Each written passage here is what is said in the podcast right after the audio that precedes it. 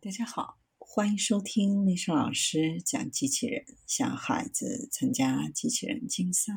创意编程、创客竞赛的辅导，找丽莎老师。欢迎添加微信号幺五三五三五九二零六八，或搜索钉钉群三五三二八四三。今天丽莎老师给大家分享的是地球探险四人组整装待发，奔赴国际空间站，蚂蚁。机器人、植物将在即将到来的 SpaceX 国际空间站任务中一起发射到太空，装载各种实验，致力于探索从骨骼到眼睛健康到机器人的方方面面。SpaceX 的目标是向国际空间站 ISS 发起下一次补给任务，并计划进行一些引人入胜的科学实验。当龙飞船与猎鹰火箭一起从美国佛罗里达州肯尼迪航天中心发射时，装载研究项目包括由佛罗里达州中部的一组女童子军设计的专门针对植物生长、蚂蚁和盐水虾生命周期的实验。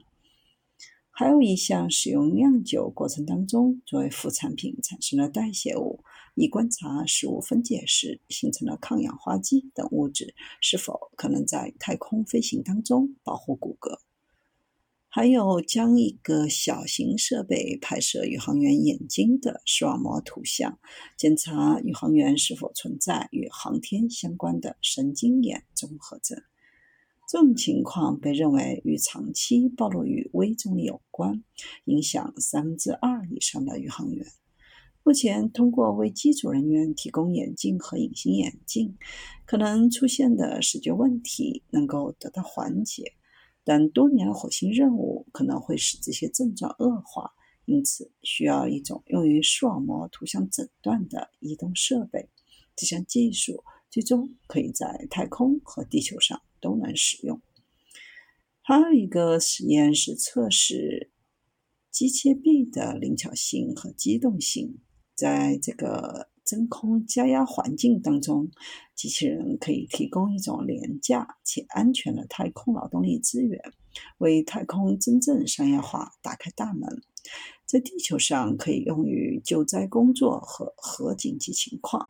其他的一些实验还包括在测试太空中的混凝土、3D 打印聚合物、玻璃纤维复合材料等材料强度的调查，以及一项关于如何帮助植物应对太空微重力压力的研究。目前主要是为国际空间站工作的机组人员运送补给物和硬件。除了为国际空间站提供出租车服务外，SpaceX 最近还与 NASA 签订了多项合同，其中一项就是帮助探索木星的第四大卫星欧罗巴。